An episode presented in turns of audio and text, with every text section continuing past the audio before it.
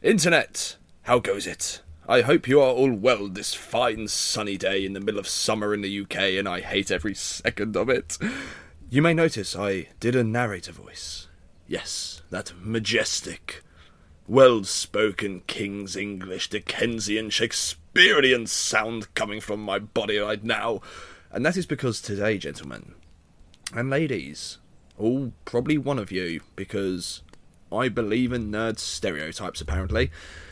We are going to do something different. We're going to cash in on a trend that was started many moons ago by a large crab on the YouTubes, telling simple stories from the fetid depths of Reddit, and the trend was soon picked up by others, including a Drake in his den, who hoards internet cringe the way other dragons hoard gold. Yes, ladies and gentlemen, we are doing r slash RPG horror stories because that's easy content and it's not going anywhere anytime soon. For where there is a D&D table or tabletop table, there is a horror story waiting to happen. Be it the that guy, the creeps, the furries. Uh, I, I actually don't care if you're a furry, by the way. Like you do, you buddy. Like as long as you're not shoveling it down people's throat. If you want to dress up like a horse and ride people, who am I to stop you? I'm a random man in a shed, of course. And now I've started a posh accent, I can't stop. I need to. yeah, so in all seriousness, though, as usual, I do sincerely hope you're all okay out there. And if you're not, just, you know what, drop me an email. If you're going through troubles and strife and tribulation, drop me an email and I'll probably send you some memes. Like, I had someone message me in a time of crisis and I was so violently unprepared for the situation, I did just kind of go, um, have a meme? It somehow solved the situation. But yes, so, like I said, we're going to cash in on a trend, and today's story was posted three years ago on Reddit, a, a, website I have just made an account on for this. I have only just made a Reddit account. I've only just discovered the glory of Reddit and horror stories and RPGs and such. This one was posted three years ago by Podcast Plus One. Three years ago. I've said three years ago way too many times now. This, guys, is the problem with not having a script. It is named Player Attempts to Seduce DM, both in character and out of character causes complete collapse of the gaming group and even an IRL breakup. I'm still sad that I've had to record this intro three times. I kept fucking about with my microphone, then realised it wasn't even um, that wasn't the audio input, uh, recording input.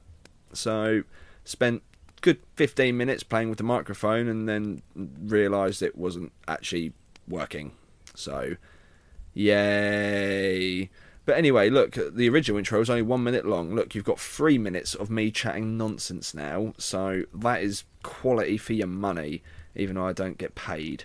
Which, if you want to pay me, that's on you. I wouldn't. I'm a bit of an asshole, but you know, I need pizza and beer money because who doesn't love pizza and beer?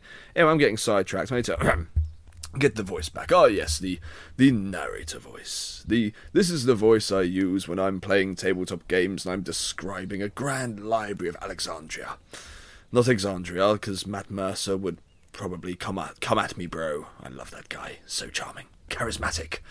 But this is the majestic narrator voice. Anyway, we're nearing four minutes just on this nonsense. So I suggest we get the story, the show on the road, proverbially. Hm, proverbially a great word that may or not may not exist. Yes. So our story begins as such. Well, guys, this is the only real horror story I have, and unfortunately, it is one completed suited to Valentine's Day. I assume this was uploaded on Valentine's Day. Although in utterly twisted manner. Very not safe for work, so turn this off speakerphone, ladies and gentlemen. The whole situation was bizarre, unexpected, and came completely out of nowhere, in a rapid and complete fiery explosion of the group that rivaled the Hindenburg in terms of suddenness and sheer scale of catastrophic collapse. So sit back, dear reader, and indulge in this tale of deceit, coercion, questionable sexual appetites, breakups, and of course cringe. Lots and lots of cringe. The cast consists of names obviously changed. Me, the DM, Dave, my roommate playing a half orc fighter. He was not present for the session in question, relevant later. Annie, Dave's girlfriend, playing a halfling cleric. Rich, a friend of mine and Dave's, playing a zany gnome sorcerer. Oh, those names. Trish, the problem player, playing a foxfolk, which which I would imagine would be like a kitsune or something if it was reskinned from Pathfinder, but a reskin to Tabaxi Bard, because of course she bloody was. She could also never quite decide whether this person was more cat, fox, or both. It was weird. Yeah, like so in Pathfinder there is actually I don't know if there is in fifth now. I, I can only assume there is because I'm not really up to date on fifth edition. But I'm, I'm pretty sure Pathfinder has kitsune, which are basically fox people. But I, I, so reskin to Tabaxi, I'm assuming that's a cat person, I believe. Anyway, so we cast our minds back to the days of yore, 2013. I was at university and we were playing 3.5 D&D. For context, I'm not really the typical nerd archetype. I'm fairly tall, fairly muscular, and my biggest uh, interest outside TTRPGs, science, maths, nerdy movies, and video games is playing rugby. And I was on the uni team. I am, or was, being an adult sucks, something of a socialite. I like to host parties. I love being the center of attention. I love singing. In short, my highest IRL stat is charisma. My lowest is apparently wisdom. Yes, I am a dude, bro. Yes, the exact stereotype you're currently thinking of. That one, it was me. After one such get together at my place, which was inevitably always a strange mix of guys from the rugby team, my course mates, I studied physics, and my flatmates, their mates, etc., etc. Myself, Dave, and Annie were talking. I suggested the idea of running a D&D game, and they were both into it. Of course they were. It's a tabletop RPG, damn it, and it was 3.5. D&D peaked at 3.5. Neither of them had played before, but Dave informed me that our mutual friend Rich played, which I didn't know. And Annie said that she had a friend who would be super excited to join because she was obsessed with TTRPGs. Enter Trish.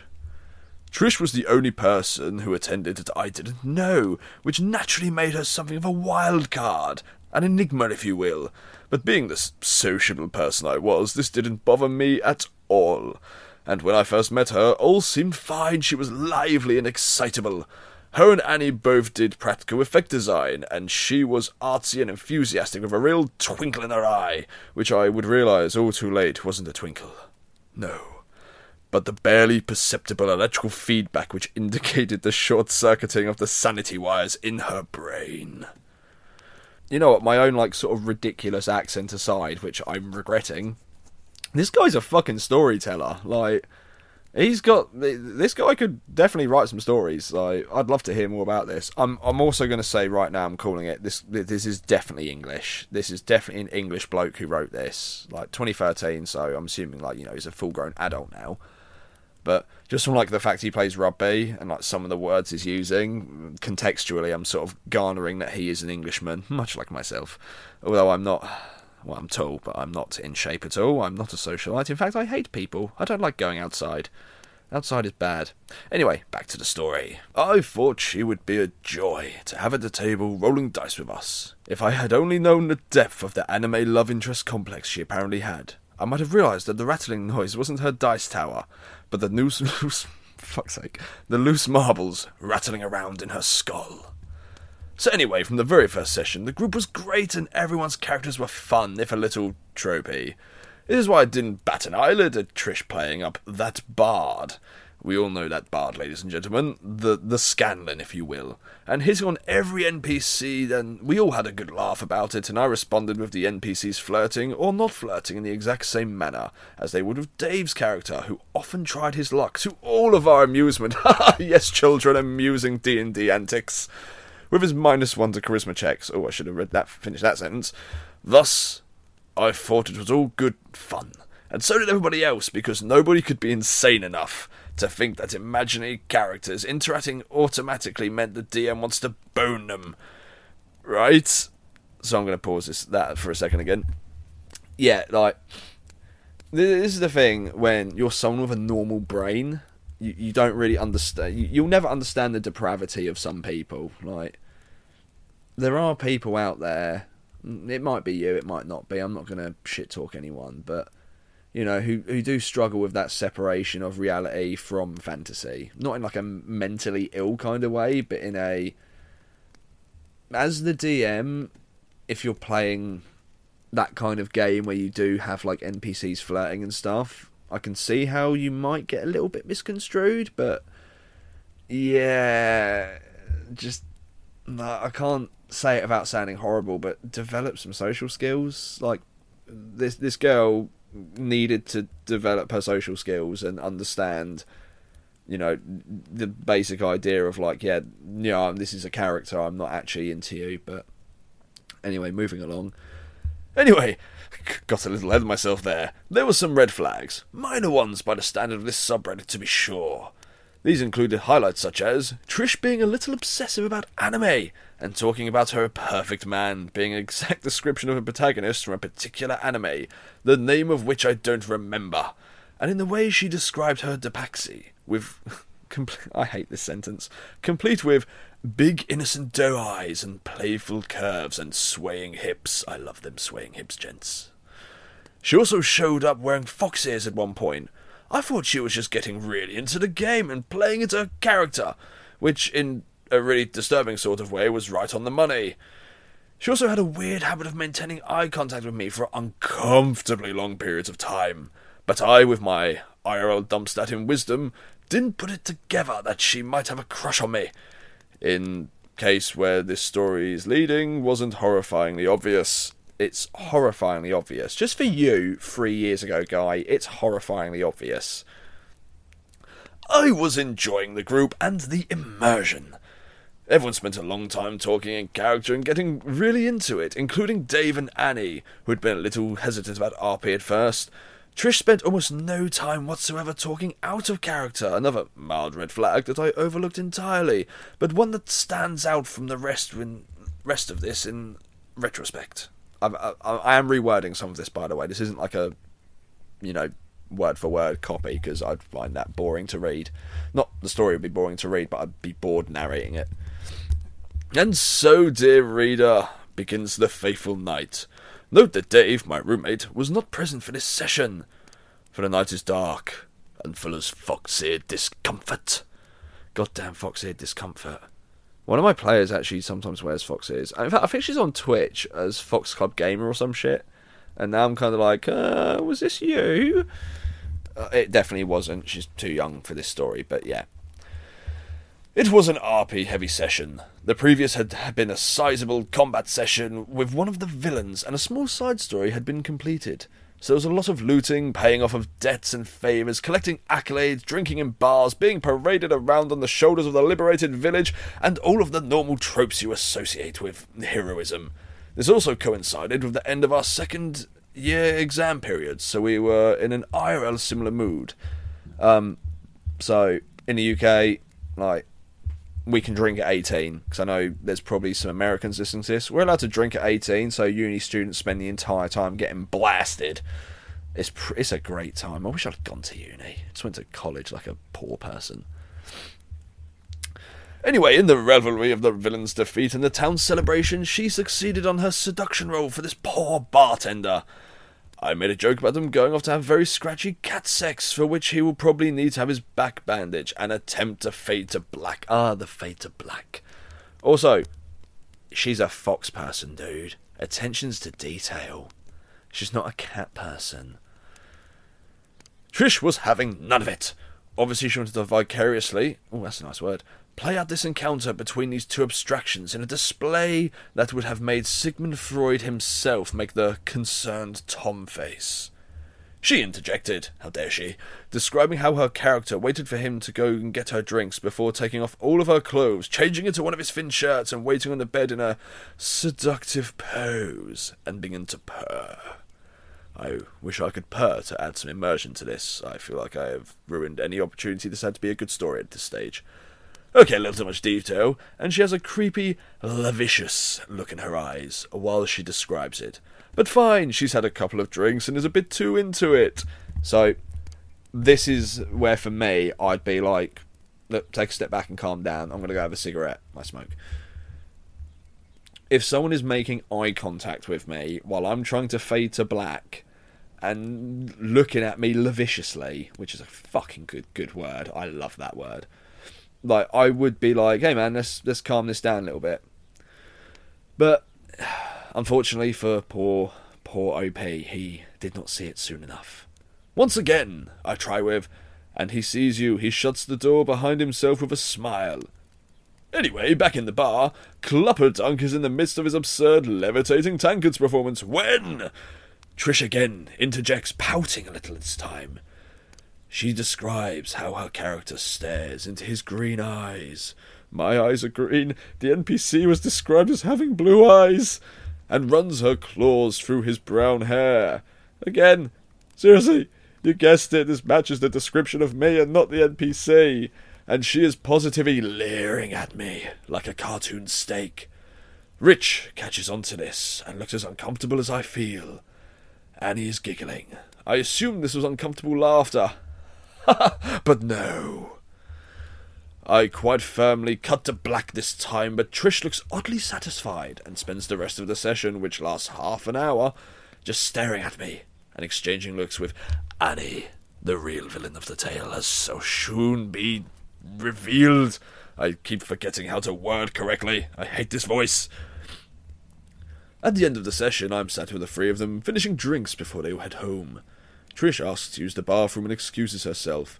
Annie gets up and declares that she's going home and asks if poor, poor innocent bystander Rich will walk her across the campus and they abruptly leave. Oh, Rich! You poor, sweet summer child, you didn't know what you were leaving him with. I'm sorry, Rich, you deserved better than to be a pawn in this game. I wait for Trish to come out of my room for five minutes. At this point, I'm like, if she's taking a dump in there, that is an absolute piss take.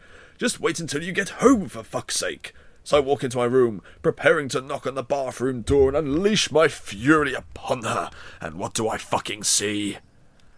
I see Trish. And what, dear reader and listener, do you expect that she is wearing? Yes, you are correct. That's right. There's a pile of her clothes and underwear at the foot of my bed, and the sole item of clothing that she has garbed herself with was one of my t shirts. And her fucking foxes! Lying in what apparently she thought was a seductive pose. If the only time you have heard the word seduction was in Japanese and ended with the sentence.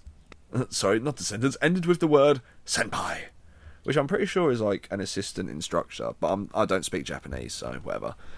And as if this scene wasn't absurd and insane enough, she fucking purrs at me.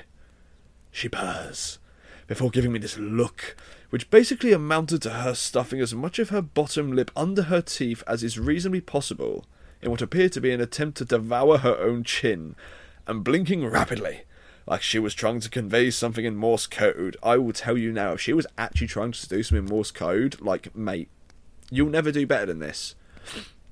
Now, Trish is not an unattractive woman by any means, even in the midst of this foul mating ritual, considerably more bizarre than anything I've heard Sir David Attenborough narrate.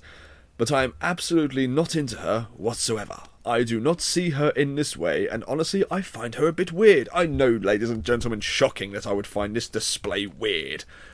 This should be good enough reason on its own, but what what takes it from just uncomfortable and awkward to shockingly inappropriate is at this time I had a girlfriend, which she and everybody else at the table knew. Good God, man, you you had already been courted, and this fought. What's that meme? Silent Spot. she just appears half naked in your bed. I am now. Oh no, I skipped ahead of the story. At this point, I'm standing in my doorway, probably looking like I've seen a fucking ghost, and my brain has turned to mush trying to decipher the incomprehensible spectacle beholding before my eyes, beholding unfolding. She then stops, deep throating her own chin, and says, If you want your t shirt back, you'll have to come and take it off me oh god, that hurt me inside. I don't want to do that ever again. But I felt like I had to sell the character. I am now legitimately pissed off with her, for this is a level of inappropriate behaviour that I cannot describe. I tell her as calmly as possible that she can keep the t shirt, but she needs to GTFO. She needs to leave. She scowls at me, and I truly wish I was joking. She hisses at me like a cat. Despite how deeply uncomfortable and annoyed I am, it is an act of such sheer abject absurdity And I cannot help but burst out laughing. Honestly, like I tell a girl to leave and she hisses at me, like pff, I'm probably just gonna leave. I'm out. Like I'll leave my own house at that point. Like no one hisses at me. I've never been hissed at. No, sorry, I had to search the memory bank there. I've never been hissed at. She immediately loses her shit, grabs her clothes in a bundle, and runs away from my flat in just my t shirt, not stopping even to put on underwear, screaming at me the entire way. Damn it, OP. Golden opportunity wasted. Apparently, either Annie or Rich had forgotten something, so they're about a hundred metres away. I don't know the other measurements for metres for the rest of the world, and they're walking back towards the flat. They and everyone else around see this two thirds naked cat fox woman throwing a hyper tantrum over getting rejected, creating an utter spectacle in the squad. Not squad, quad. For fuck's sake. Every time I read this story, it's just absolutely madness. the quad, which is overlooked by several blocks of halls. Um, halls is kind of like our version of what you would call dorms in other parts of the world. So just help me out with that one. Not to mention other students who just happen to be outside. I would have been mortified, ladies and gentlemen, if I wasn't too busy being somewhere between utter speechless disbelief and repressing uncontrolled mirth. Annie now runs over and throws her coat over the now hysterically crying Trish, fuck you at Trish and Annie, and she starts then berating me, calling me selfish and ungrateful, and telling me how Trish is better for me than my then girlfriend. I am in utter shock and disbelief at this point. This is totally out of character for Annie, not knowing what to do in the midst of this bizarre and mutually humiliating meltdown. I just give an apologetic wage and grimace to Rich and go inside and close the door. Let's just establish Rich, man. Goddamn Rich, I'm sorry again. You didn't deserve this. You didn't deserve to be part of this. I called Dave. Remember Dave, ladies and gentlemen? The f- best friend. No, he's the flatmate. Not the best friend, he's the flatmate, that was it. And I fill him in on whatever the fuck just happened. He's as baffled, shocked, and angry as I am, especially after I describe Annie's reaction. He calls her and demands to know what the fuck is going on. As it turns out, yes, ladies and gentlemen, the crux of the story. Trish and Annie had concocted the events of the evening together in a foul partnership. Annie had informed Trish that Dave would not be present, making a good night to make her move, wink wink. And Trish had apparently described the rest of her cringe inducingly misguided plan. This is also why Annie was giggling at Trish's in character shenanigans. Oh, shenanigans, good word. Earlier in the night. And why she seemed so abruptly convinced. was she? Oh, and why she seemed to abruptly get Rich to leave with them when Trish had asked to use the bathroom. This appears to have been the signal to my discontent. Dave called me almost two hours later, which was almost 4am at this point, and said that he had had a huge argument with Annie over the phone and they had broken up. Honestly, Dave, I don't fucking blame you, dude. Like, manipulative, bad. Like I said at the start, bad internet. Don't no do thing like this. Bad. Rich then sent me a text next day saying he didn't want to play with us anymore because he couldn't handle the group drama. And although I explained to him that Trish would absolutely not be there again, I couldn't really begrudge his decision to leave, which left such a sour taste in his mouth, like a lime made of horniness and hatred. I blocked Trish's number almost immediately after she left, and the only correspondence I had with Annie was just a text from her that said cunt before I blocked her too. Also, rest of the world, we use cunt a lot in England. It's a very common word. We don't even really use it offensively anymore. It's just a colloquial term for mate half the time at this stage. Dave and I never played D&D together again, though we are still friends to this day. So that is it, Reddit. My one and only horror story. And most of it had absolutely nothing to do with the fucking game. Sometimes the creepy predatory weirdo isn't a basement dwelling neckbeard, much like myself, but a pretty girl of half your size with more screws loose than a piece of IKEA furniture your grandma tried to put together who apparently thinks acting like an anime fucking cat fox woman is the height of seduction.